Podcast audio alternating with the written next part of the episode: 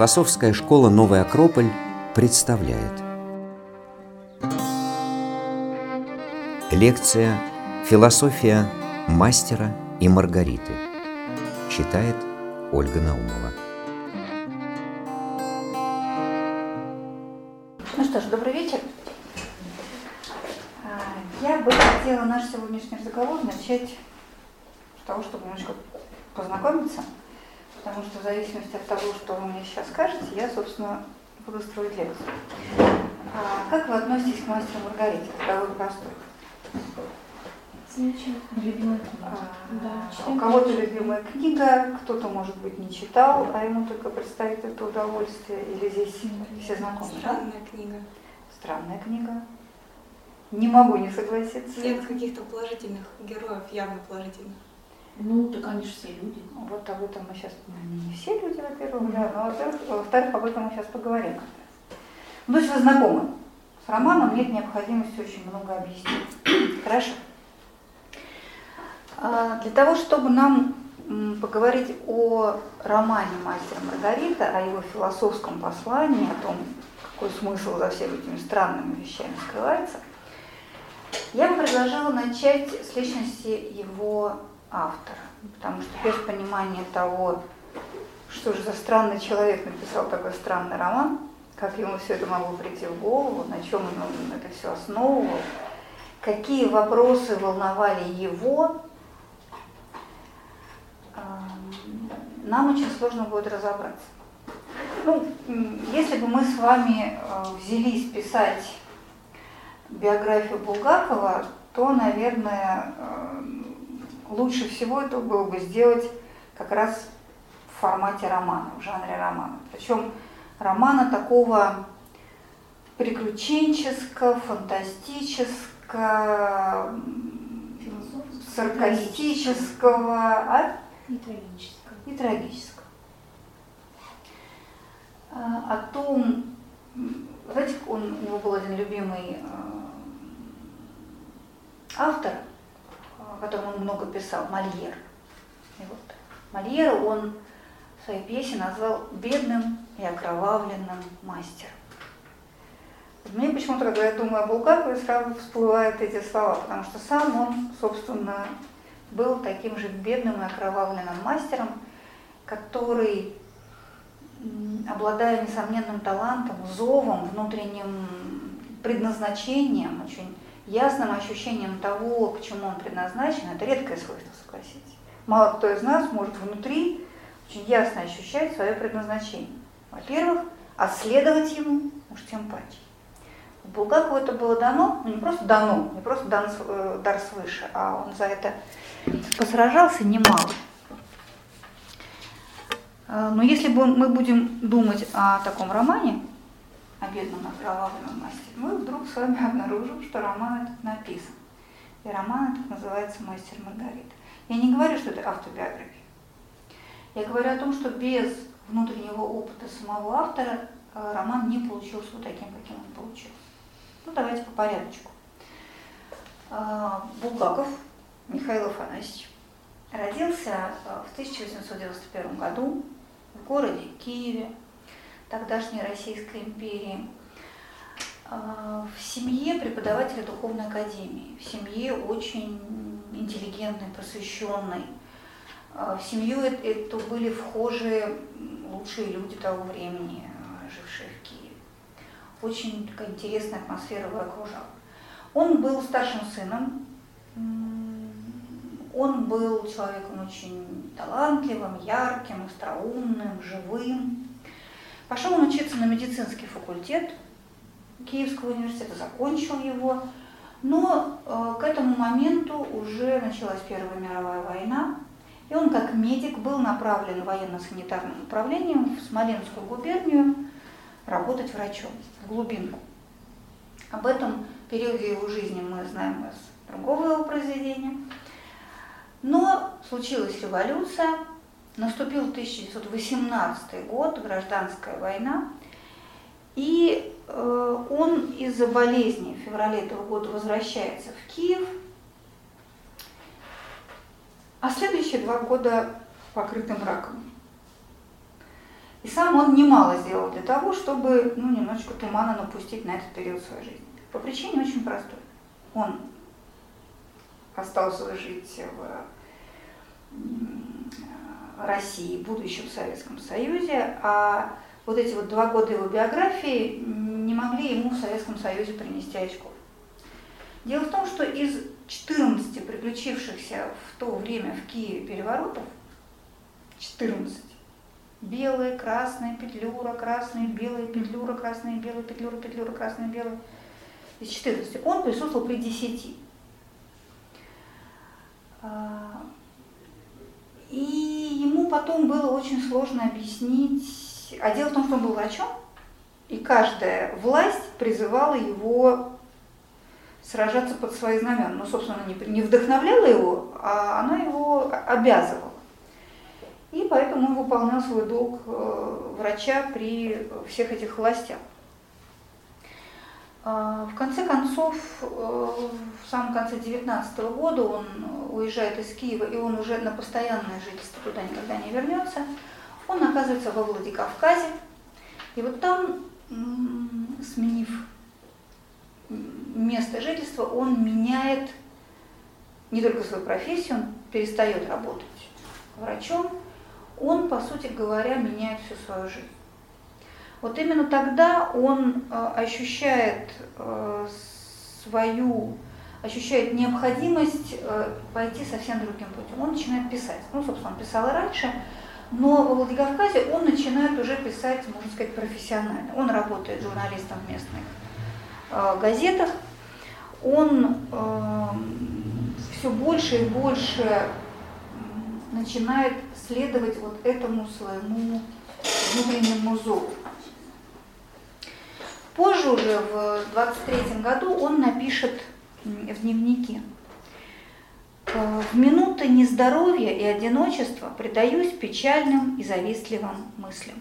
Горько раскаиваюсь, что бросил медицину и обрек себя на неверное существование. Но медицина – это всегда кусок хлеба. Люди, увы, всегда болеют, и, увы, им всегда нужны врачи. А, и обрек себя на неверное существование. Но видит Бог, одна только любовь к литературе и была причиной этого. Знаете, есть такая фраза, не можешь писать, не пиши. Мне кажется, это нужно где-то над дверями в литературные институты вешать. Потому что люди, ну вот, научившись более-менее связывать два слова, они как-то так иногда считают, что они уже писатели.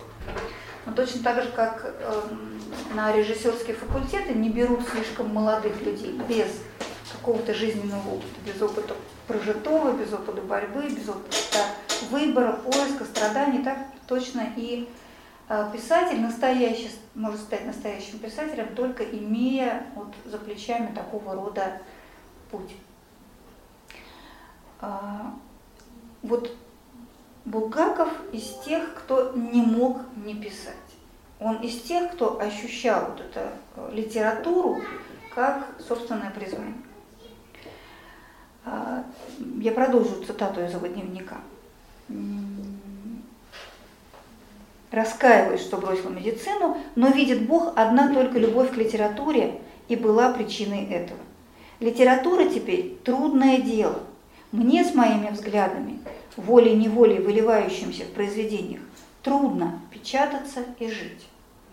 Эти строчки были написаны в октябре, а уже в ноябре он пишет так. В литературе вся моя жизнь. Ни к какой медицине я никогда больше не вернусь. Я буду учиться теперь.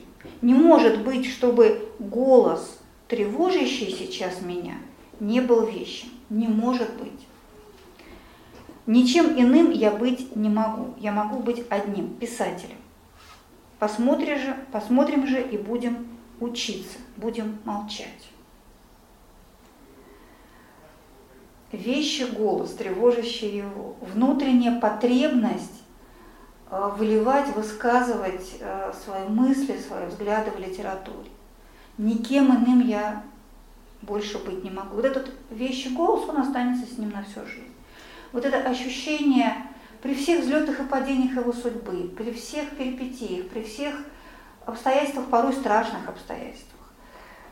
Все-таки ему было на что опираться, все-таки у него была соломинка или не знаю, канат, за которым мог держаться. Вот это ощущение правильности его пути, пути, который он когда-то выбрал. Сомнительного пути с точки зрения материальной обеспеченности, какой-то вот такой стабильности существования. Но же всем хочется стабильности, да, чтобы было понятно, чтобы кусок хлеба, э, крыша над головой и так далее. Вот тогда литература этого не давала. Ну, медицина более или менее. А, в сентябре 1921 года Булгаков приезжает в Москву. Голодную, нищую. Месяца не прошло, как был расстрелян Гумилев, умер от какой-то страшной, трагической смерти, болезни Блок. И вот приехал Булгаков. А, после каких-то первоначальных скитаний он обрел свое первое жилище в Москве. Это была а, та самая легендарная квартира номер 50, которая вошла в историю как нехорошая квартира. А, сегодня дом, в котором она находится, это реальная квартира, реально существующая, там музей, да. Сегодня дом номер 10, Большой Садовый, тогда адрес назывался немножко по-другому, и началась его московская журналистская жизнь. А, в 22 году появляются уже наброски того, что потом станет известно читающей публике под названием «Белая гвардия». И э, даже эти вот первые главы, которые были опубликованы в одном из журналов, его потом закрыли и публикация это была не закончена, но, по крайней мере, даже эти первые главы показали читающей публике, что родился большой писатель. Это был уже не просто журналист, который публиковал там, время от времени какие-то сочинения, это был уже действительно писатель. А, и начинается такой победный взлет, такое шествие Булгакова на литературный э, Олимп. Э, в, скоро выйдет первый сборник его повести рассказов, Дива Золотые господи, роковые яйца, будет написано Собачье сердце. А, первый рассказ из того самого цикла записки юного врача, материалом для которого послужила его работа в Смоленской губернии. Он э, сдает в МХТ, будущем МХАТ, первую редакцию пьесы «Белая гвардия», потом она станет пьесы Дни Турбиных. Он много очень писал, он был успешен, он был востребован, он еще такой, имел такое э, человеческое обаяние, очень много такой светской жизни вел. В общем, жизнь удалась. Все прекрасно, все замечательно. Э, он уже так, еще так молод, ему только-только за 30, а уже вот такое признание, можно сказать, триумф литературы. А вот как а, он а, через несколько лет сам в автобиографии опишет тот период его жизни, который последует вскоре за этим. В годы 1922-24, продолжая газетную работу, писал сатирические повести и роман «Белая гвардия». В 25 году по канве этого романа – написал пьесу, которая в 26 году пошла в Московском художественном театре под названием «Дни Турбиных» и была запрещена после 289-го представления. Следующая пьеса «Зойкина квартира» шла в театре имени Вахтангова и была запрещена после 200-го представления. Следующая «Багровый остров» шла в камерном театре и была запрещена приблизительно после 50-го представления. Следующая «Бег» была запрещена после первых репетиций в Большом в Московском художественном театре. Следующая «Кабала Святош» была запрещена сразу и до репетиции не дошла. Это было написано в 1931 году. А, был такой рубеж в э, истории Советской России, 29 год. Его в истории называют годом Великого Перелома.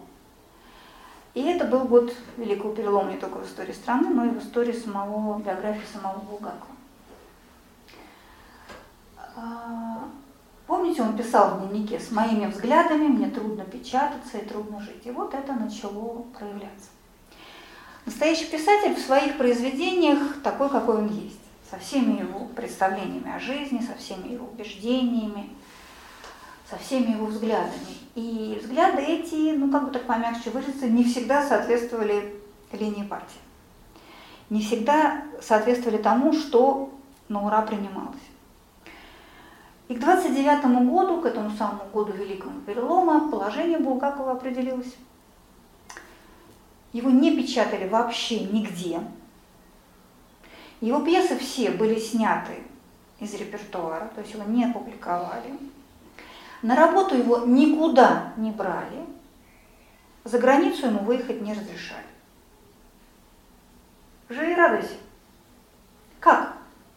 Как вообще жить? Я даже, я даже не говорю о том, что э, человек, который видит свое предназначение в том, чтобы делиться своими взглядами в литературной форме, э, не имеет такой возможности. Я говорю просто даже про кусок хлеба. Как? Ну и семья, вторая уже жена. Ну, в общем, это сказать, что это был тяжелый период в жизни, ничего не сказать. Он был на грани самоубийства. Он носил с собой даже в кармане револьвер. А, а ситуация усугублялась. Знаете, 29 э, год. С момента революции прошло всего 12 лет. Ну, то есть тогда в полном расцвете были люди, которые сформировались еще до революции. Вот попробуйте себе это представить. А, ну, писатели, например, его круг. А, те, кто категорически был не согласен с советской властью, либо уехали, либо были расстреляны. А те, кто приняли советскую власть, ну, приняли, замечательно. А была такая прослойка как бы так сказать, перестроившихся. Ну, то есть они до революции ну, разделяли те взгляды, которые были приняты большинством, а после революции они снова стали разделять взгляды, которые, которые были приняты большинством. Ну, то есть так просто курс сменили, окрасочку поменяли. Ну и Булгакову, собственно, предлагали, что ты на лезешь, ты там как-то вот что-нибудь такое хорошее напиши, что-нибудь такое вот коммунистическое, такое что-нибудь прославляющее, да здравствует. А он так не умел, то ему просто парализовалось. И началась травля. Вот э, я сейчас процитирую, не для того, чтобы полюбоваться этими словами, но просто чтобы вы понимали, о чем идет речь. Это не то, что, знаете, у Булгакова какие-то вот есть недоработки, нет. Все было, вот смотрите. Литературный уборщик, подбирающий объедки после того, как наблевала дюжина гостей. Простите, это критика, так сказать, Булгаков. А, сукин сын, а это не про Булгакова, это про Алексея Турбина, героя его пьесы. А, Мишка Булгаков, кум мой, тоже, извините за выражение, писатель, в залежалом мусоре шарит. Это цитата из журнала «Жизнь искусства». А, Булгаков, который чем был, тем и остается, новобуржуазным отродьем, слушайте, брызжущим отравленной, но бессильной слюной на рабочий класс и его коммунистический идеал. Ну, чтобы вам был понятен уровень дискуссии. А, Булгаков аккуратненько вырезал все отзывы, если так можно их назвать, все подшивал. Он подсчитал скрупулезно и дотошно, что из 301 э, отзыва на его труды 298 были отрицательны. Ну, нехитрый подсчет показывает, что положительных было всего три. И не сказать, что, что ему это было безразлично. Он был весь истерзан, изранен, он вообще не мог понять, что происходит. Ну, это же все хорошо, это же талантливо, все же говорят. И это же не вранье, это же это же так, ну что, что происходит? Не, он, конечно, понимал, что происходит. Но сделать с собой он ничего не мог. Он не мог подпрыгнуть, перевернуться, перекраситься, перестроиться и пойти э, маршевым шагом э, в колонии советских писателей. Просто не мог.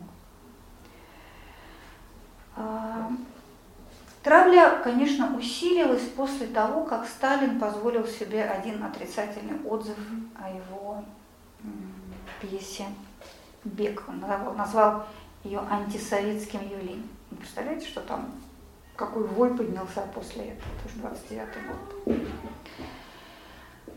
Вот, в общем, он был настолько плох, Булгаков, уже физически, психически, как угодно, и ну, просто в полном жизненном и творческом тупике, что даже один из партийных работников, пообщавшись с ним, потом другому партийному работнику писал, я имел продолжительную беседу с Булгаковым.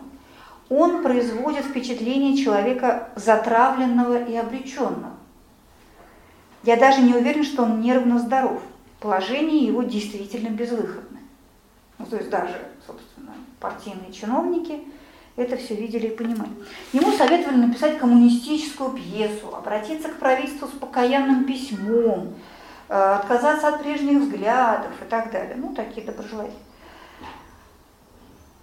А что же делает Булгаков? 29 год.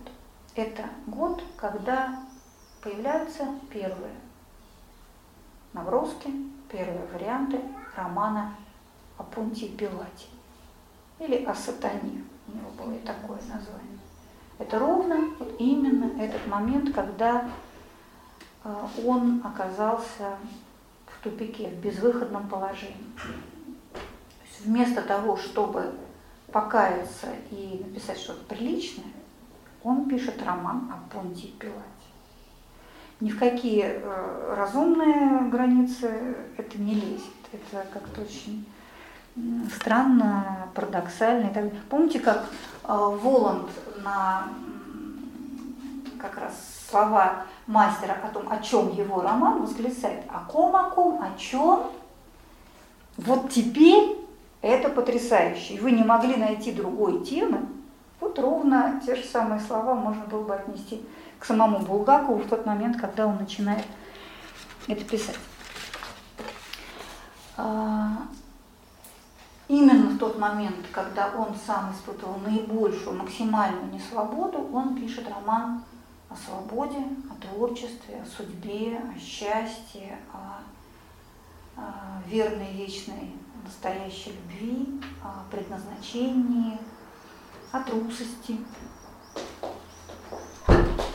А, и не просто изливает душу, а он, собственно, вот меня это поражает. А, ну, мы, наверное, все знаем по собственному опыту, что когда мы находимся в каком-то эмоционально непростом состоянии, мы мир воспринимаем немножко искаженно.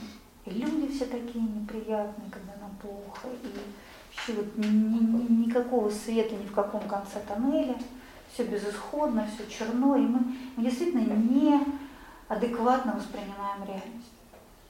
Мы вот видим, что Булгаков был, ну, мягко выражаясь, в тяжелом состоянии, но при этом удивительное дело, он пишет произведение, в котором какие-то вещи обозначены, мы о них сейчас поговорим, обозначены настолько точно, настолько тонко, настолько мудро, что просто диву даешься, понимаешь, что действительно настоящий писатель. Что-то в нем проговаривает вне зависимости от того, в каком он сам находится состоянии. И это вот удивительно.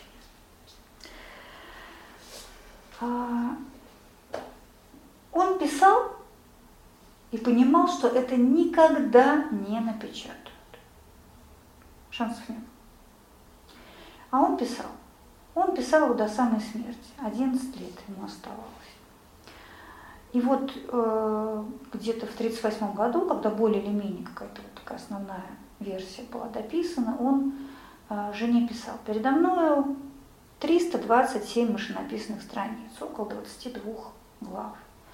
Если буду здоров, скоро переписка закончится. Что будет, ты спрашиваешь? Не знаю.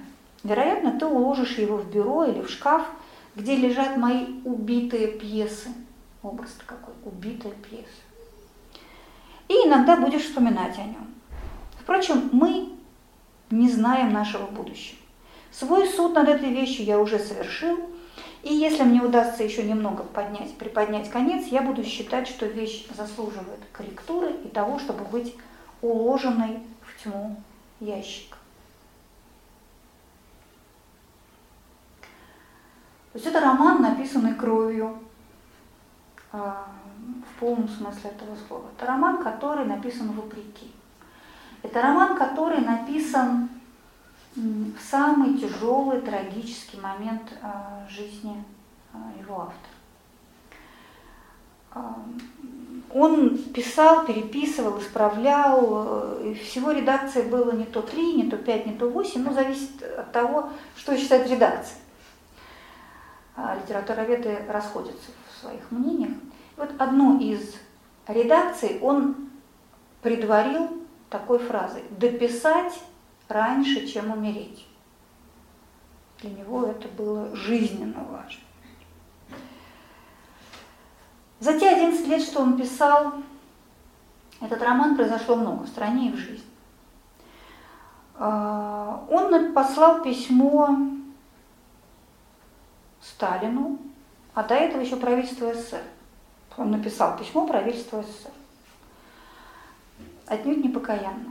Оно даже больше похоже то ли на такой предсмертный крик, то ли на ультиматум, то ли на вызов. В общем, ну вот он так очень ясно обрисовывает свою ситуацию. А, ему позвонил Сталин, не больше, не меньше, в 30 году. В 30 году, вскоре после того, как покончил самоубийством Маяковский. Видимо, Сталину совершенно не улыбалось потерять еще одного литератора. Это как-то было не камильфо. Ну и вот такая была с его стороны, был такой жест – а, после которого, видимо, не без, ну, очевидно, не без протекции Сталина, Булгакова взяли в Московский художественный театр, а, но после снятия из репертуара пьесы о Мольере, дорогой его сердцу, он ушел из МХТ, э, смертельно оскорбленный и смертельно измученный. После этого он работал в Большом театре в должности либретиста, либретто писал, да? Булгаков. А, писал книгу о любимом им Мольере для ЖЗЛ, которую не опубликовали, отвергло ее издательство. И снова и снова он возвращался к своему последнему закатному роману, как он его называет. Сначала это действительно был роман о дьяволе, такой вот чертовщинкой, с таким очень явным э, каким-то дьявольским уклоном. Ну, собственно, первое название, они об этом свидетельствуют. Э, шляпа с пером, сатана, копыта инженера, э, великий канцлер и так далее. Но потихонечку вот эта вот яркая э, сатирическая нота начинает э, отходить на второй план – Э, дьявольщина вся это так немножечко тоже пригасает, появляются новые персонажи, вот скажем, Иван Бездомный, э, старые тоже немножечко свое лицо меняют, и вот его уже в 1937 году супруга его, третья, Елена Сергеевна, записывает в дневнике. Вечером Михаил Афанасьевич работал над романом о мастере и Маргарите. Вот появляются эти два персонажа, как Э, лицо романа, как те, э, чьими именами этот роман обозначается впервые. А последняя редакция проводилась уже в э, последние полгода жизни писателя. Он уже был смертельно. Он был врач, и он знал, что он умрет. И последние правки он вносил ну, с помощью супруги 13 э, февраля 1940 года, а 10 марта его не стало.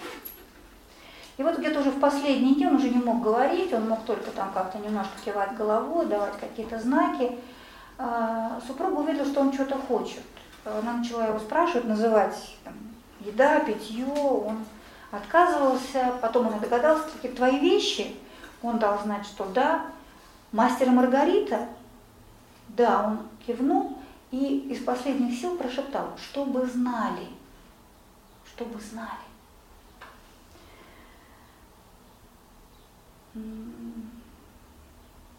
Если вы знакомы с историей этого романа, вы знаете, что Елена Сергеевна его этот завет выполнила.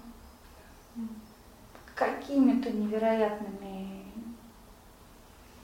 каким-то чудом она сделала так, что э, этот роман опубликовали в журнале «Москва». Этот, эти журналы были зачитаны до дыр, выдраны, переплетены, перепечатывались на машинке.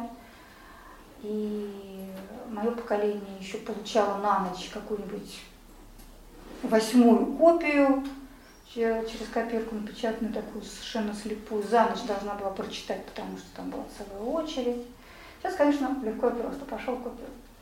Но я думаю, что не эта таинственность, не эта сенсационность придавала смысл чтению этого романа, а в нем и тогда, и сейчас было что-то, что для человека, любого человека, человека думающего человека, мыслящего, человека ищущего, задающего себе вопросы, ищущего собственный путь, а для человека этот роман чем-то очень важен.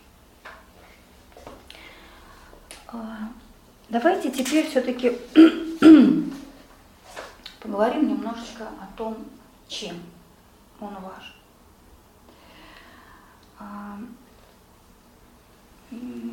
Я думаю, у каждого из вас свой опыт общения с этим произведением. И эм, я, когда первый раз читала, мне было лет, наверное, 15 или 16, для меня это был роман, конечно же, о любви. Когда я его перечитывала в более позднем возрасте, я вдруг увидела, что он о предназначении. Перечитывая его еще позже, уже много лет занимаясь философией, я вдруг поняла, что он о вечном. Я думаю, что если я буду дальше, когда я буду дальше его перечитывать, я найду в нем что-то еще. Я думаю, что каждый из вас на вопрос, о чем роман, ответит а, по-своему. Ну, я, если позволите, поделюсь некоторыми мыслями, потом с удовольствием услышу ваши.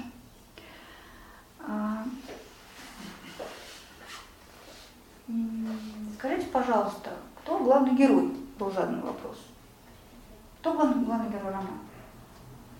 Как бы считается, что мастер? Как. Мастер, какие еще версии?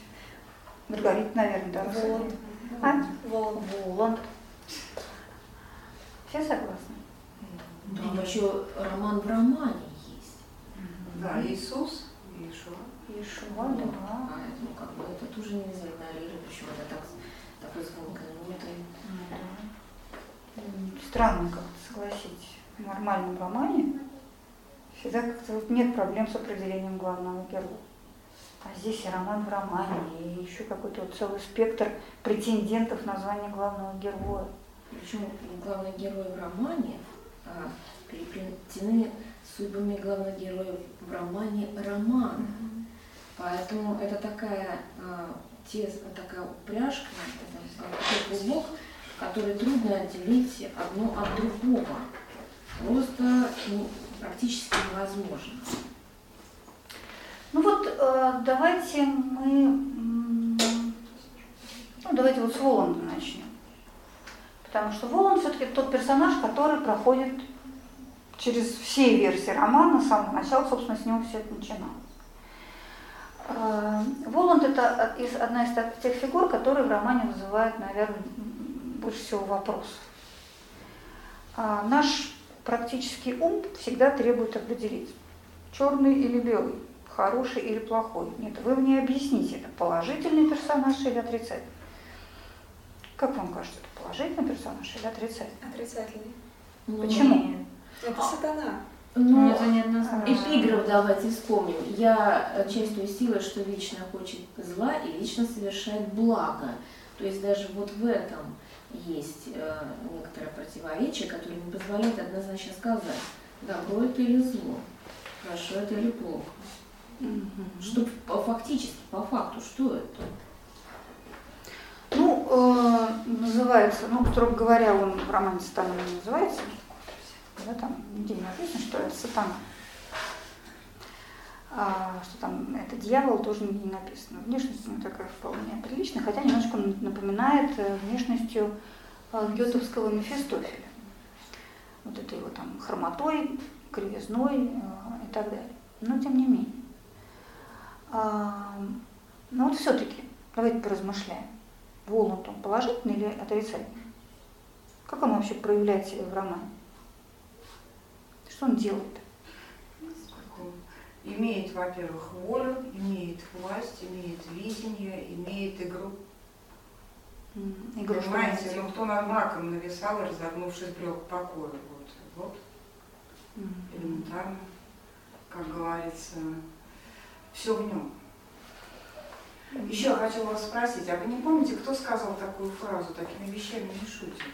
То есть какой-то очень известный писатель по поводу мастера Маргарита. А по поводу просто... мастера Маргарита очень много в этом смысле. Ну просто кто-то очень прям такой вот, как бы вот э, не Солженицын, конечно, не Достоевский, ой, не Достоевский, не, не, ну вот такого, такого же ранга писатель, весомый очень, но, к сожалению, сейчас не помню что вот когда его спросили, вот ваше там мнение, когда ты говорит такими вещами, вообще я бы поостерегался шутить, mm-hmm. далеко не шутливые вещи. Вот, очень большая, большая, Но большая нет, нет, нет впечатления, что Булгаков с этим шутит. Ну, ну понимаете, в чем дело? Играть с такими образами, в принципе, может быть, не шутка, конечно, но Ну вот все-таки давайте попробуем, что это за образ-то разобраться. Потому что называть мы это можем, иметь мнение мы можем, по этому поводу. А, но а, я когда вот так вот прицельно начала листать страницы романа, чтобы понять, что же делает Воланд, какие он действия, как мы судим о человеке, хороший он или плохой. Он расставляет точки над По, по поступкам. Сам да? себе он почти ничего не делает, делает его свита. Вот. Он ничего не делает, он очень много наблюдает созерцает. Помните, когда он захотел познакомиться с москвичами, он их всех собрал на этом угу. сеансе в Брите, и вот он сидел на сцене и смотрел на зал, знакомился с людьми. Все, да, вот все это вот, весь этот балаган э, совершали уже его приближенные. Более того, как, все-таки если говорить о поступках, что он делает? Он проводит э, бал, ну тоже как он проводит.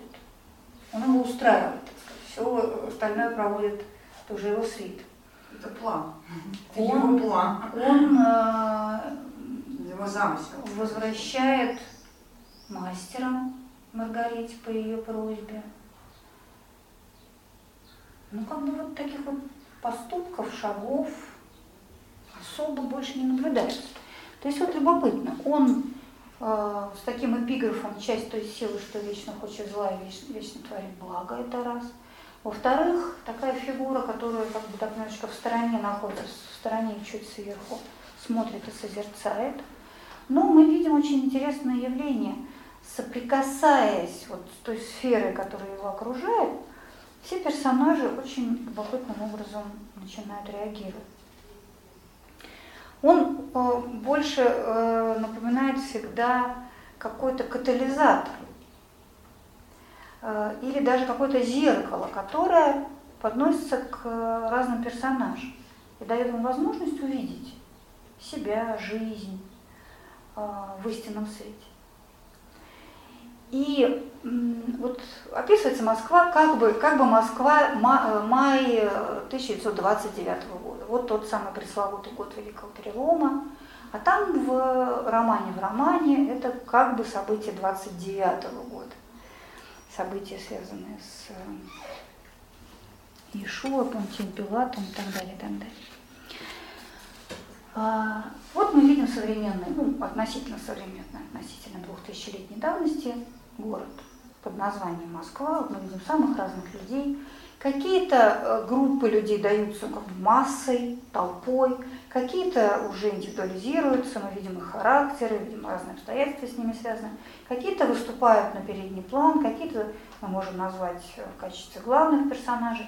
Давайте посмотрим, как вот разные группы, разные типы, типажи людей реагируют вот на это самое зеркало, на этот самый катализатор. Что с ними происходит – когда в Москве появляется вот это, это странное существо, которого э, называют в романе Воланд. Ну, наверное, правильнее будет сказать, что основная часть москвичей никак не, на это не прореагировала, они как жили, так и, и жили. Собственно, э, они заметили только какие-то такие вот бедствия на уровне стихийных э, событий, на уровне стихийных бедствий. Вот что такое пронеслось, взорвалось, сгорело, э, пролетело, ну, собственно, и все. Ну, то есть большинство людей вот это вот, этот призвук вечного, чего-то такого не земного, не бытового, э, чего-то такого очень э, большого, они даже просто на это не обратили внимания. Просто автор не, не, посчитал необходимым об этом говорить, что это произвело какое-то впечатление на москвичей. Ну, он достаточно ясно пишет. Это же вымысел. Может быть, если бы это было в реальности... Ну, мы сейчас с вами говорим о художественном произведении. Мы анализируем, а, что мы... Конечно. Что об этом говорили, говорили, но через несколько лет забыли уже. Ну, то есть это на, на уровне каких-то сплетен. Вы помните, как там описывали э, Воланда? То он хромает на левую ногу, то на правую, то коронки на одном глазу, цвет глаз. То есть какие-то совершенно такие показания. Очевидно, что никто не помнит, не, не знает, не, не понимает, не осознает. Какое-то стихийное бедствие, действительно, просто. Природное явление пронесло. Скажите, пожалуйста, а можно спросить вопрос? А она что, была опубликована, чтобы от нее как-то кто-то отреагировал на книгу? Нет, мы сейчас говорим о том, что описывает Булгаков в своем романе. Ну, он не посчитал необходимым описывать, что это произвело какое-то впечатление на москвичей, вот и все. Знаете, мне кажется, Булгаков был достаточно хорошим писателем, чтобы о чем-то писать, о чем-то не писать, это знаково. Ну, Если он о чем-то не... Не говорит о том, что он это сделал прям глубоко сознательно. Ну, я так не считаю. Я считаю, что он, наоборот, описал общество людей, которые на тот момент, как раз таки 29 год, и существовали, и таким образом он их показал в своем романе. А, другой, это э, все фантазия. можно, можно я показал. Можно я продолжу, если, если позволите? А, другой разряд героев – это те, которые все-таки как-то среагировали на появление Воланда. А, каким-то образом вот себя проявили. Ну, к, это, знаете, например, там Степа Лиходеев, Никанор Иванович Басой, то есть такие очень яркие персонажи, сатирически в основном изображенные. Там Римский, Варенуха, буфетчик Сокол, Соков, дядя Поплавский из Киева и так далее. То есть это те люди, которые э, попали вот в гущу событий, в водоворот событий, кого-то выкинули из Москвы, кого-то превратили в э, этого,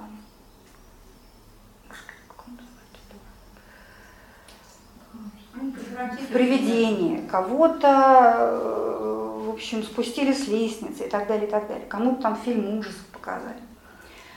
А, Каждый из этих персонажей имеет одну особенность. Они не очень честные люди, ну, не очень хорошие люди. Ну, по крайней мере, так, как их изображают. А, ну, то есть они такие нормальные, ну, среднестатистические, в общем, не то, что какие-то злодеи прямо какие-то, не то, что какие-то э, чудища. Они такие нормальные, там кто-то подворовывает, кто-то обманывает, кто-то кто-то общем, билеты налево пускает, кто-то хочет там квартирку к рукам прибрать. Ну, так. Ну, строго говоря, с ними вот ничего такого катастрофического не происходит. Просто судьба им дает такой подзатыльник, так скажем. Они получают согласно тому, что, собственно, сами сотворили. Они получают вот от этой судьбы, которая вмешивается в их жизнь, от этого зеркала, в котором они себя видят, они получают некоторые ответы. Это те люди, которые, мягко выражаясь, не думают ни о каком там предназначении, ни о какой-то там судьбе, ни о какой-то, да, согласитесь, ни о чем таком. Они только о собственной выгоде, о собственной шкуре. Ну, кто-то еще о женщинах, кто-то о выпивке. Ну, вот этим ограничивается круг их интересов. Есть другой тип людей, к ним можно отнести, скажем, Берлиоза. И помните, такой был персонаж, поэт Рюхин. Место у него в романе не такое большое, но очень знаковое. Кто такой Берлиоз? Помните, мы говорили про перестроившихся? Вот похоже, что э, в образе Берлиоза Булгаков как раз и отразил вот такого перестроившегося. Помните, он уже не молод, он занимает очень солидное место в литературном, на литературном Олимпе, так сказать. заведует журналом толстым. Это очень хорошее положение. То есть до революции он уже имел некоторое, некоторую биографию, он уже был сложившимся человеком, и, скорее всего, вот, вот он был таким вот, крепко стоял на ногах, как вот все немножко верили в Бога, и он немножко верил в Бога, а после революции все стали атеистами. И он теперь, чем они занимаются в первой главе? Он объясняет Ивану Бездомному, начинающему поэту, молодому, горячему, но немножечко такому безбашенному, что тот, Иван Бездомный, не очень корректно изобразил Иисус. Он его очень живо, ярко изобразил, черными красками. Но дело-то в том, что его не критиковать этого Иисуса нужно, а написать, что Иисуса не было никакого. То есть он учит э, Бездомного, как это все дело отрицать. И особенность Берлиоза в том, что он умный, в том, что он все понимает. И когда на... А что не понимает, то чувствует. Когда на патриарших прудах а, они встречают вот этого вот странного а, иностранца, помните вот эти вот такие необычные явления, какие-то вот звуки, видения, которые начинают, какое-то что-то тревожащее, какое-то предчувствие, какое нечто, что будоражит его. Он ощущает присутствие чего-то такого большого, мощного, сильного. Более того, не то, что там ощущения какие-то, ладно, мы можем все что угодно себе напридумать. Ему прямым текстом говорится, что у любого поступка, у любого выбора будут последствия. И все, что мы делаем сегодня, аукнется нам завтра. Помните эту знаменитая фраза? Мы обычно в качестве анекдота используем. Кирпич никогда никому просто так на голову не падает. Все имеет свои причины, говорит ему Воланд. Берлиоз все понимает. Он правда очень умный. Он бы не был на том месте, на котором он находился, если бы он умным не был. А, любопытно, что в более ранних версиях вот эта, эта коллизия с Берлиозом, она еще более заостряется. Там по сюжету Иванушка еще более дремучий, и он попадает в такую тяжелую ситуацию, и умный Берлиоз может ему э, помочь спастись. Но он самоустраняется просто. То есть как-то там сам как-то выплывает. Последняя версия это все немножечко сглажена, но ситуация примерно такая. Есть умный человек, который прекрасно понимает, что хорошо, что плохо. Ну, вот сейчас для него выгоднее вот так. И он занимает эту позицию. Бог, какое предназначение, Боже, какая судьба, какая там... Нет. Он имеет то, что имеет, и совершенно не собирается этого терять. Но он предпочитает не слышать каких-то вещей. Ну, просто он это не берет в голову, не берет в свое сознание. С Илюхиным разворачивается еще более интересная история. Помните, как мы с ним знакомимся? Он, э, когда Иванушка со свечой и полкой бумажной притопал в Грибоедов, все очень увидели, что человеку плохо, кинулись его вязать, и Илюхин был из тех, кто помогал спятившего Иванушку вязать. Более того, как так получилось, что именно он сопровождал его на грузовике в психиатрическую лечебницу. И э, Иванушке в этой лечебнице, а Иванушка к этому моменту уже с Воландом встретился, вот это вот зеркало, вот это вот некое такое напоминание от судьбы его как-то уже взбудоражило, он уже как-то вот прошлое свое стабильное состояние потерял, а нового еще не обрел, нового понимания жизни, нового видения своей судьбы, в конце концов, своего предназначения, но уже вот что-то такое в нем это разбередило, ему, как написано в романе, приспичило обличать Рюхина. И он начал резать ему правду матку. Да? Прям даже процитирую, уж очень там смачно он говорит. Кулачок, тщательно маскирующийся под, под, под пролетария, а вы загляните к нему внутрь, что он там думает, вы ахнете. Ну, Рюхин просто опешил. Он хотел сделать хорошее дело, помог, а ему вот просто... Он обиделся очень. Но помните, после первой обиды пришло понимание, что самое ужасное не в том, что слова бездомного обидны, а в том, что они правда. Он не верит ни во что из того, что он пишет. И поэтому все, что он пишет, получается тускло, дурные стихи От чего они дурные, говорит он? Потому что не верю я ни во что из того, что пишу. Вот это зеркало Воланда через бездомного, вот оно встало и перед Рюхиным. И он очень ясно увидел и свое прошлое, и свое настоящее. И что же делать? Вот я увидел реально, кто я такой, чем я занимаюсь, что я занимаюсь ерундой, что пишу я дурные стихи, потому что лицемерю. Это жесткая констатация, жестокая констатация. И после нее какой выход? Или круто изменить свою жизнь, рискнув, в общем, чем, всем, что имеешь. Либо, ну, собственно, то, что сделал Рюхин. Через четверть часа Рюхин в полном одиночестве сидел, скорчившись над рыбцом, пил рюмку за рюмкой, понимая и признавая, что исправить в его жизни уже ничего нельзя, а можно только забыть. Снова, как и Берлиоз, он предпочитает отвернуться, зажмуриться, сказать, ой, нет, нет, нет, нет, нет, лучше я буду жить так, как жил. Вот мы видим еще персонажей, которые, ощутив вот этот, этот какой-то прикосновение судьбы, предпочитают сделать вид, что ничего не было. Вот в той самой библейской части в романе, в романе происходит чем-то схожая история.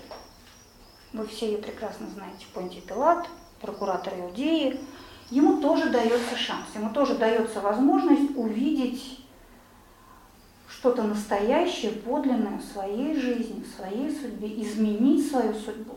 Он встречается вот с этим бродячим философом в разломанном голубом хитоне,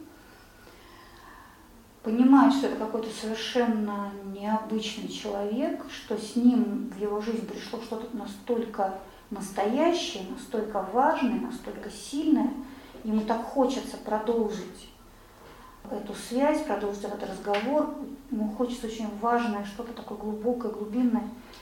И тут он оказывается в ситуации, когда он должен послать его на казнь.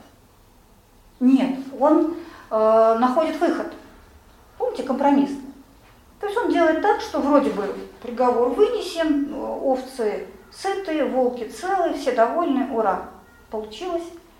Нет, говорит судьба, здесь компромисса невозможно. Ты должен выбрать. Ты должен выбрать, ты каким путем внутри себя пойдешь. Ты пойдешь за тем, что считаешь настоящим, искренним, подлинным, сильным, правильным, или ты будешь держаться за свою шкуру, за свое положение, за свое состояние, за свою безопасность, за свою жизнь. Вот в этом внутреннем романе ситуация обострена. Это не поэт Рюхин, да, и даже не Берлиоз, которому все-таки отрезали голову. Здесь э, все еще более э, драматизировано, еще более заострено. Что делает Понтий Пилат? Он умывает руки. Он тоже, ну, как, как бы я сделал все, что мог. Он так хочет себе доказать. И вот именно в связи с этой ситуацией, с этим его выбором, когда он просто побоялся рискнуть тем, что имел, ради самого настоящего, что только когда-либо встречал в своей жизни самого глубокого, красивого. Он не смог этим ради этого рискнуть, тем, что имел. Именно в связи с этой ситуацией возникает вот та самая фраза, которую очень часто вспоминаю, цитирую, когда говорят о романе. Самый страшный порог – трусость. И когда Булгаков это писал, я думаю, что он имел в виду не только Понтия Пилата, я думаю, что он имел в виду и многих из тех, кто его окружал, да и сам-то, честно говоря, он не был железным Феликсом. И он давал слабину, и он иногда падал, и он иногда пытался как-то вот все-таки какой-то находить компромисс. Но ни до чего хорошего эти попытки компромиссов его не доводили. И вот эти слова, самый страшный порог трусость, это было тоже выстраданное его откровение, заработанное им. Я думаю, что бессмысленно кого-то судить. Вот Булгаков хороший, а вот те плохие. Ну вот все эти разговоры хороший, плохой, мне кажется, это где-то из детского сада. Потому что мы не были в шкуре этих людей, мы не оказывались в этих ситуациях, мы не знаем, как мы бы сами себя повели в той или иной ситуации. Нам, конечно, хотелось бы себя видеть молодцами, но мы не знаем, ну, по-настоящему. А, вот, и, собственно, Булгаков-то не судит. Даже вот этот самый Понтий Пилат, который, ну, казалось бы, страшнее совершить трудно, все равно даже он получил прощение. Даже он получил, да, через 1900 лет, да, после многих страданий, но он получил то, о чем мечтал.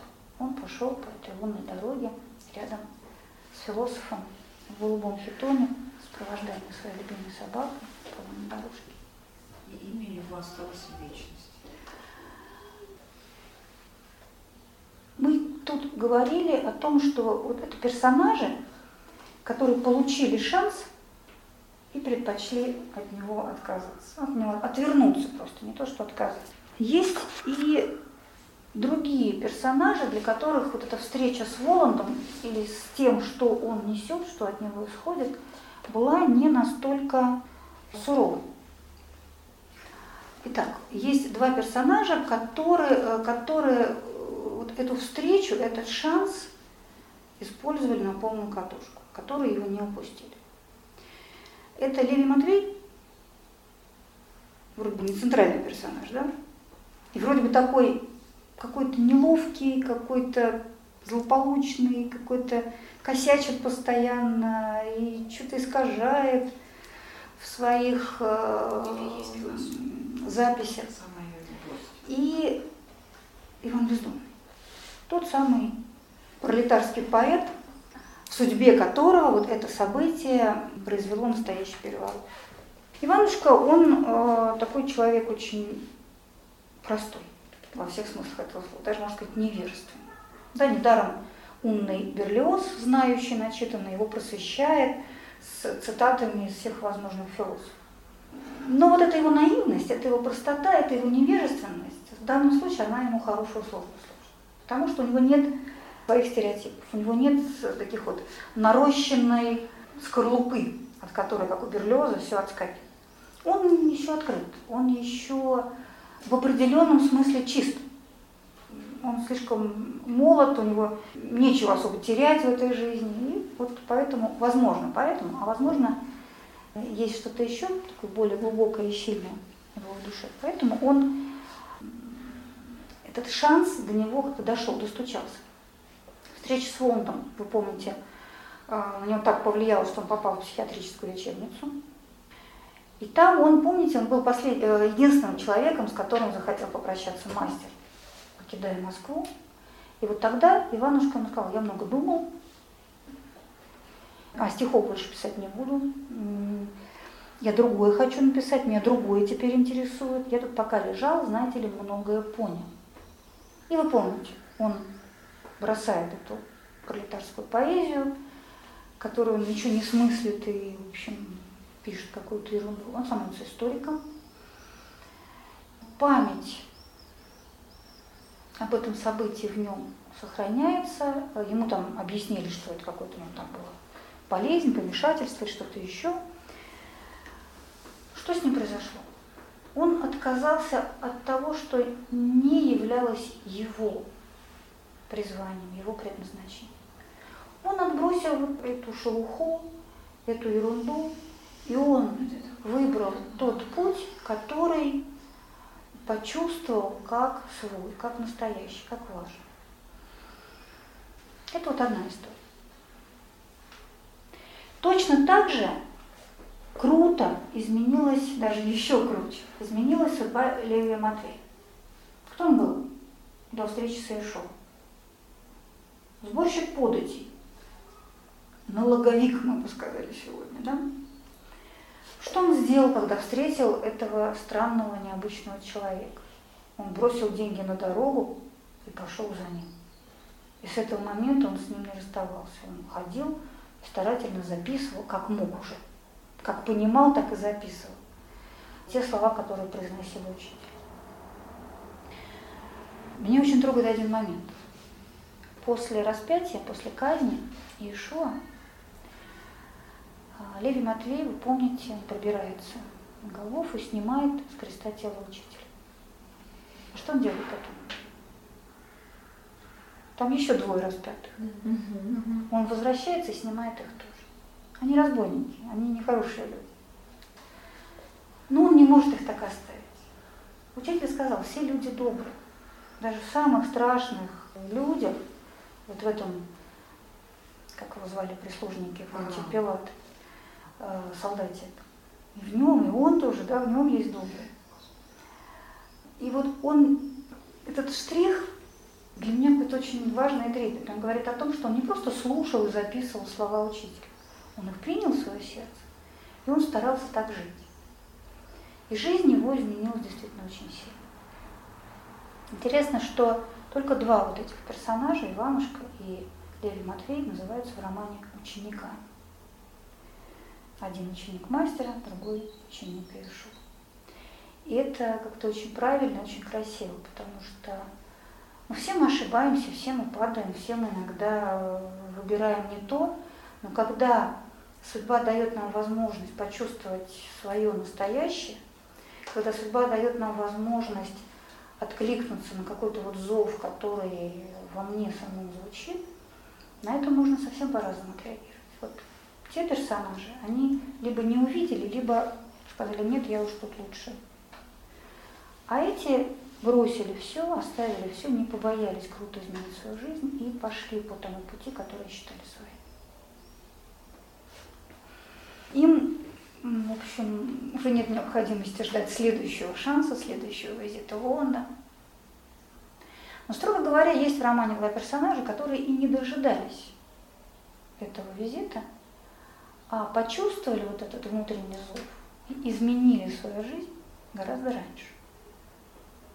Это мастер Маргарита. Кто такой был мастер?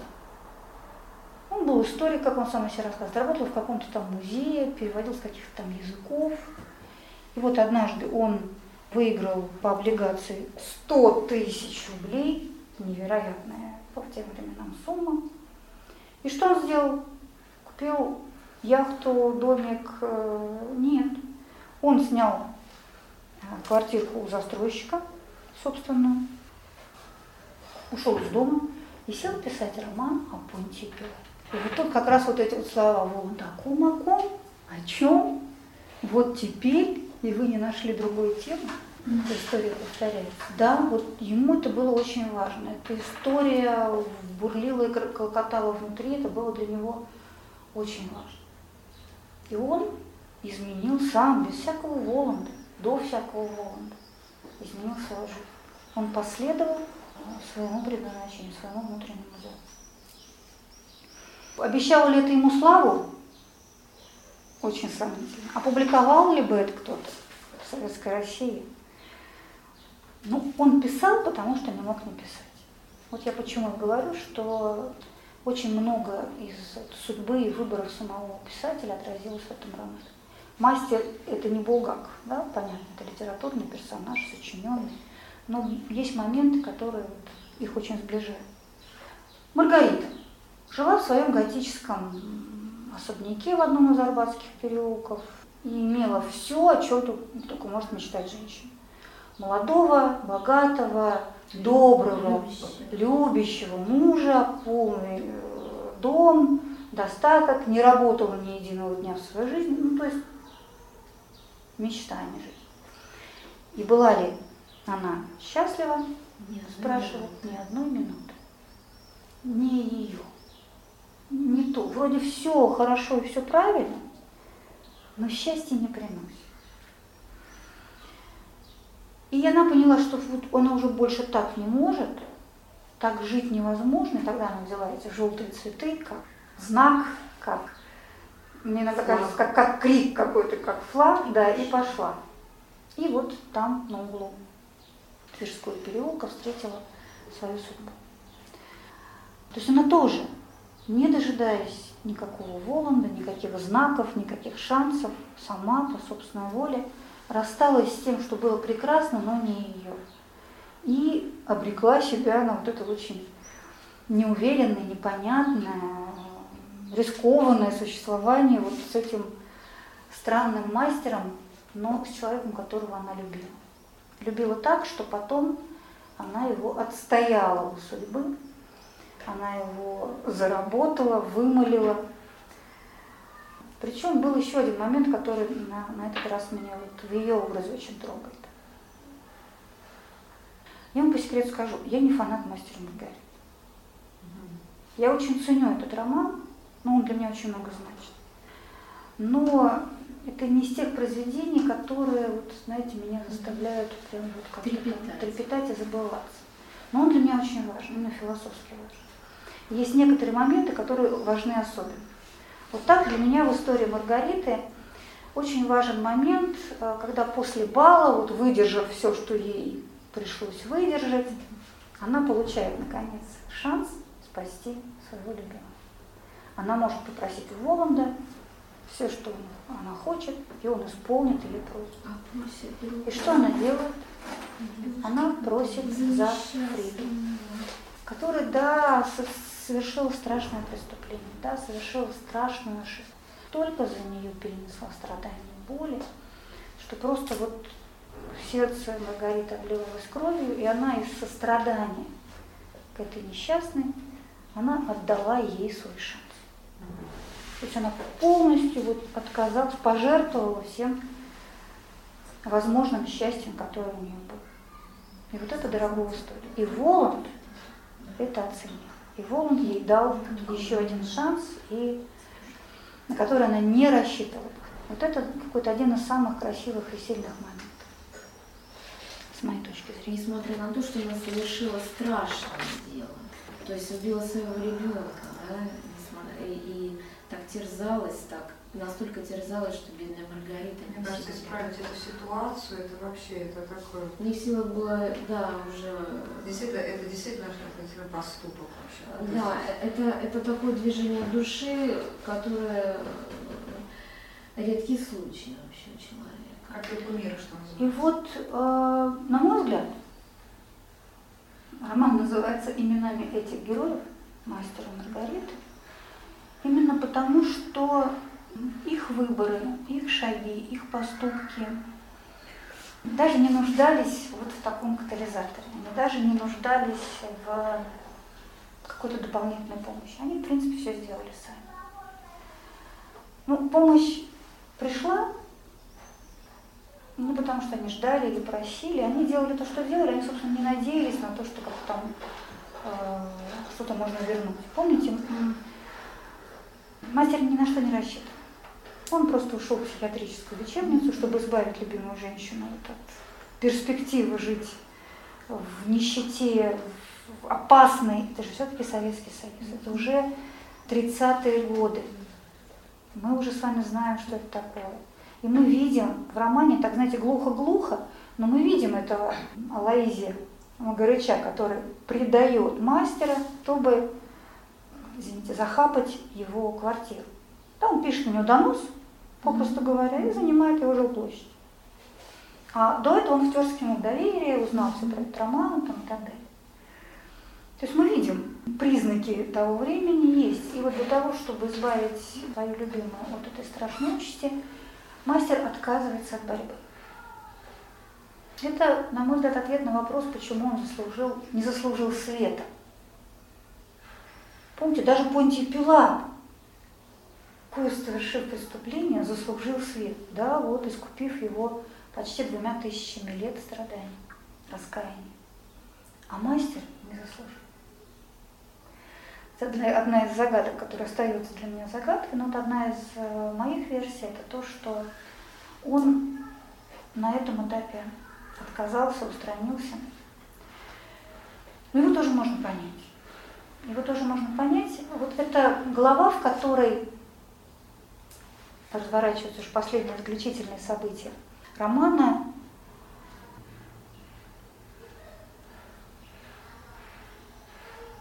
про покой.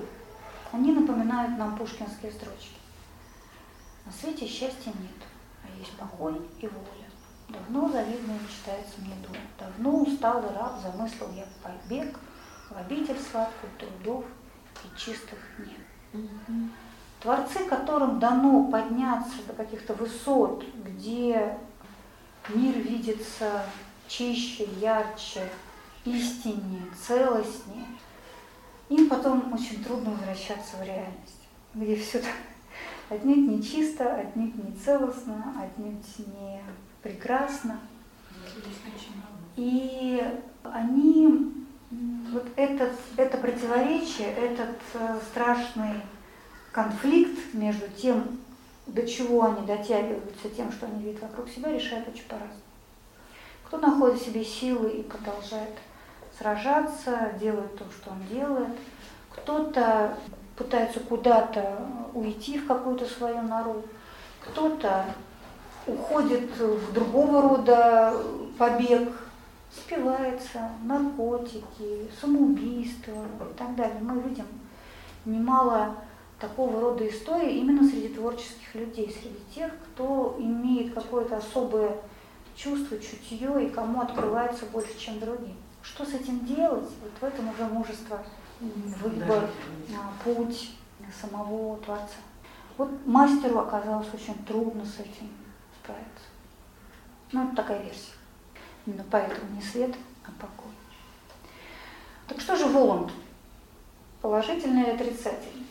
На мой взгляд, даже не стоит, мне кажется, в этих терминах здесь рассуждать, потому что он здесь играет роль, я не знаю, какой замысел был у самого начала у Булгакова, он очевидно менялся, но то, что мы видим по тому, какую роль играет Воланд в судьбах героев, он выполняет роль вот этого самого катализатора, он выполняет, играет роль зеркала, э, он дает шансы, и он воздает каждому по заслугам.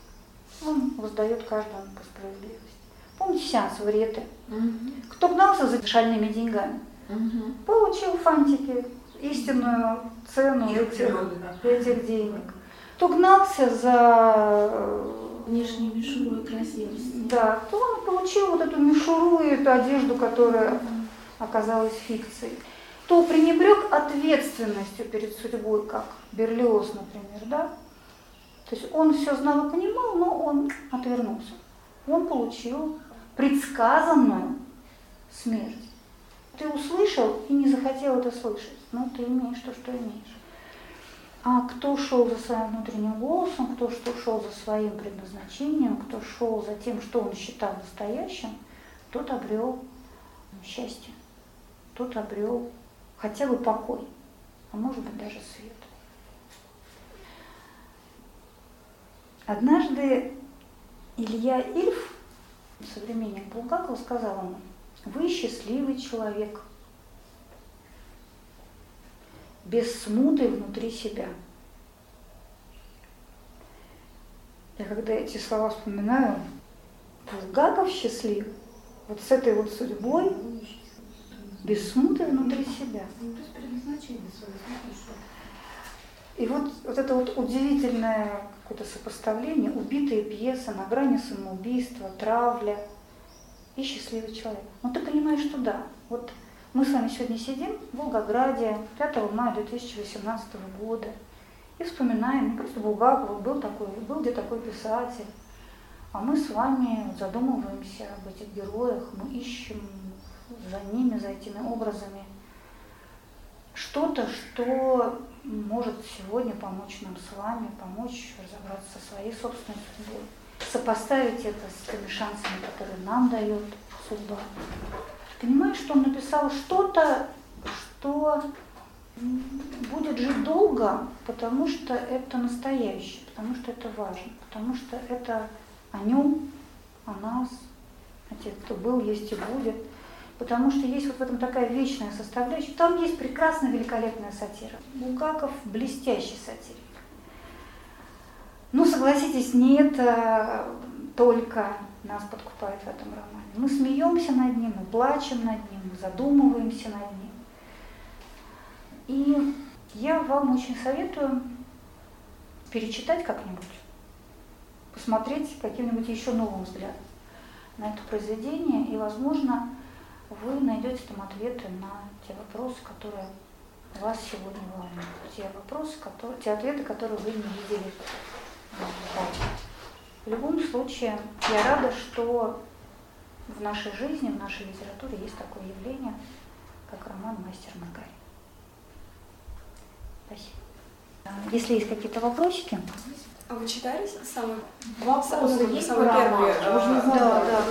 А, Ну, я в свое время читала, по-моему, все, все версии. Ну, у меня, если интересно, у меня есть а, версия начала.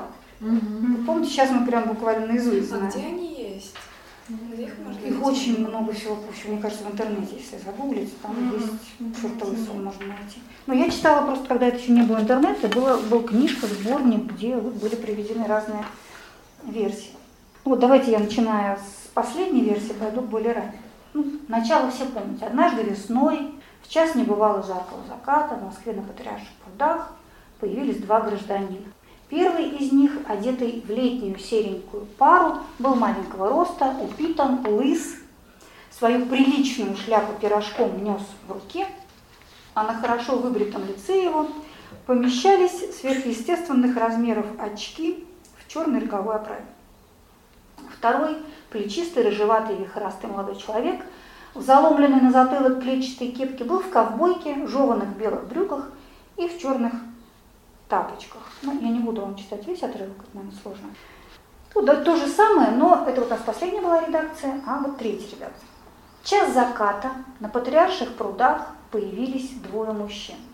Один из них лет 35, одет в дешевенький заграничный костюм, лицо имел гладко выбритое, а голову со значительной плешью. Другой был лет на 10 моложе первого. Этот был в блузе, носящий нелепое название толстовка, и в тапочках на ногах. На голове у него была кепка. Смотрите, Берлиоз помоложе, то есть совершенно другой, другой ракурс. Там он, вот в последней версии, он гораздо старше, опытнее, умнее, просвещеннее, и, повторю, он дореволюционную историю тоже имеет. То есть он из вот этих самых перестроившихся. Ну и одна из первых версий, это еще то, та версия, которая называлась «Консультант с копытом». На закате двое вышли на патриаршие пруды. Первый был лет 30, второй 24. Первый был в пенсне, лысоватый, гладко выбритый, глаза живые, одет в гимнастерку, защитные штаны и сапоги.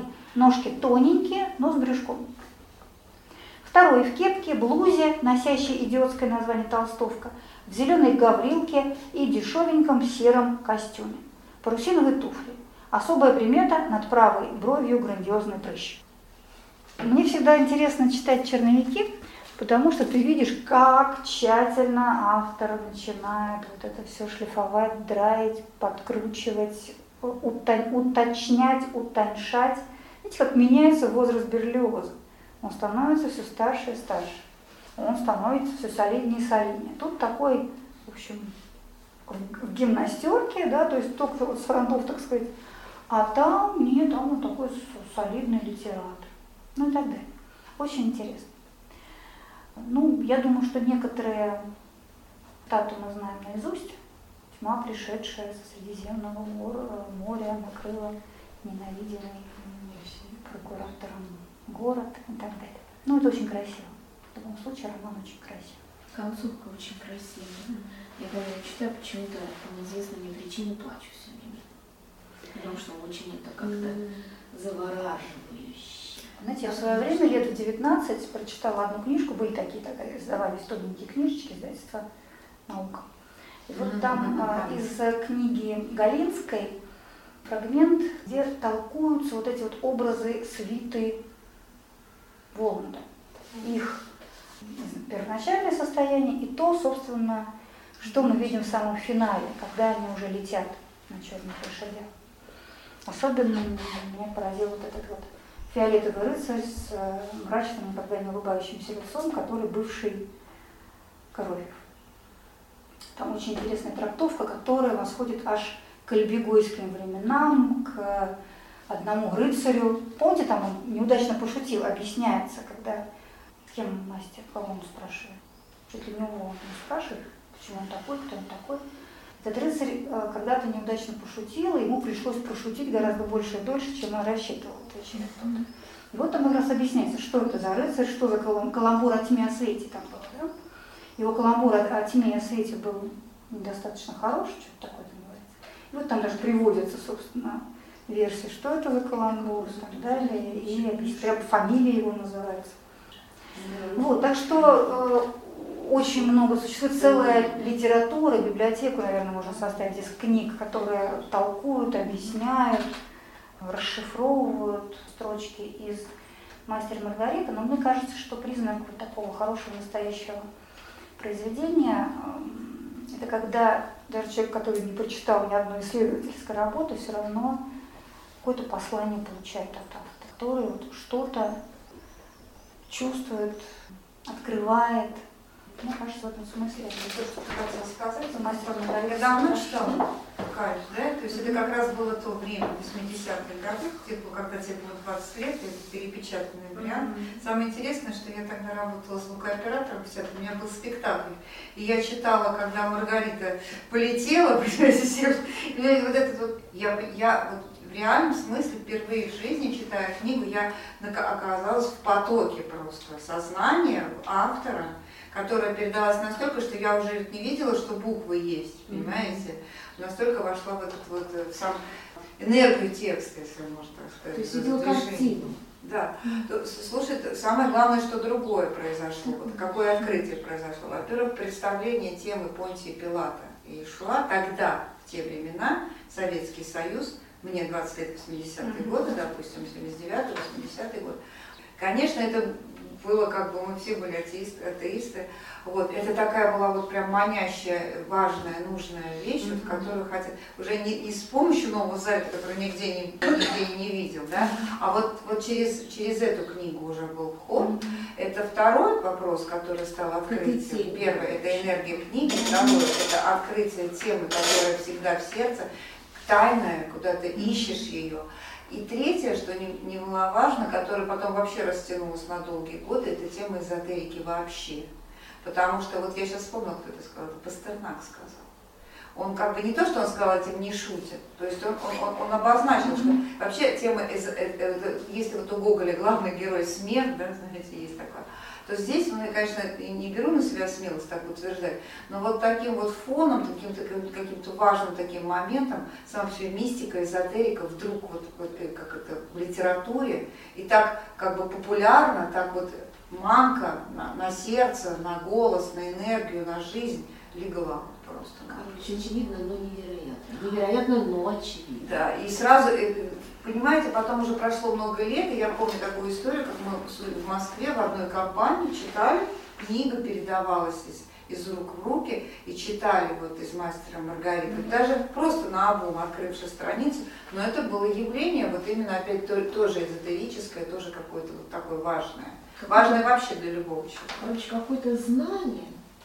Мне кажется, ну, вот как, как я это ощущаю, мне кажется, вот тогда в советские времена, и в булгаковские времена, и вот в этом позднем э, Советском Союзе настолько большое значение придавалось ну, некой внешней стороне, стороне жизни, что вещи, связанные с душой, вещи, Да-да-да-да, связанные точно, с точно. э, духом, тем более, с какими-то тонкими э, гранями, с чем-то таким вот просто внутренним. Да с Богом даже вообще, Они настолько, ну, слово Бог вообще даже, Ну, подразумевалось. Не чувствовалось, да? да.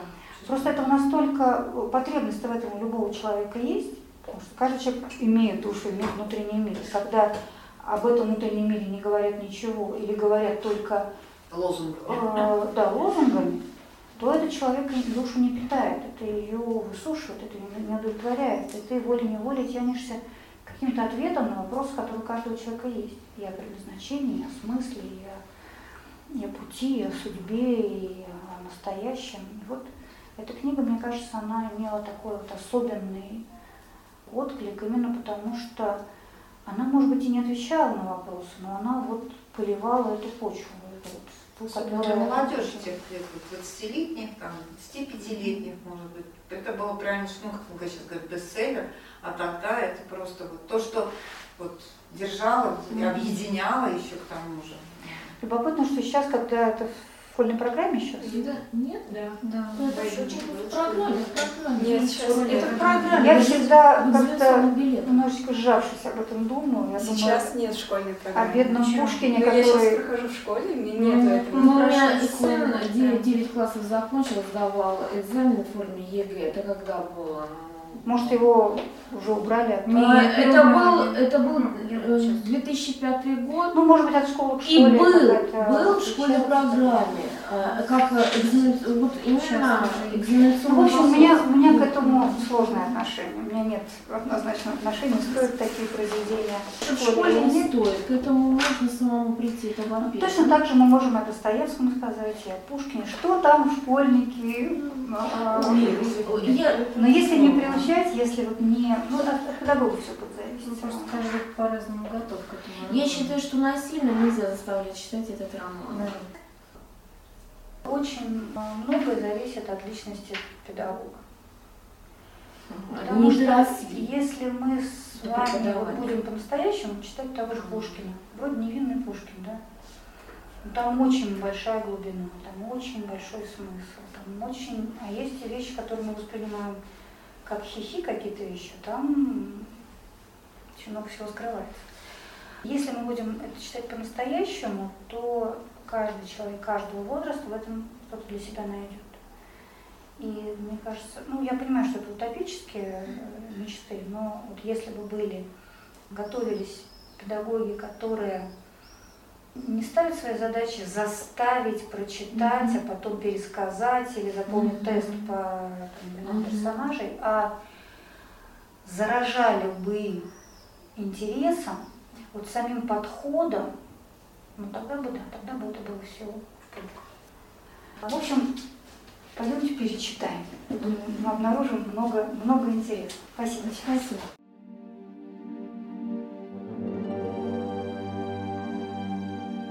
Чтобы не пропустить новые материалы на нашем канале, не забудьте, пожалуйста, подписаться на него. Приглашаем вас также в гости на лекции, практикумы, мастер-классы и курсы творческого развития, расписание которых можно найти на сайте философской школы «Новый Акрополь» акрополис.орг.ру До встречи!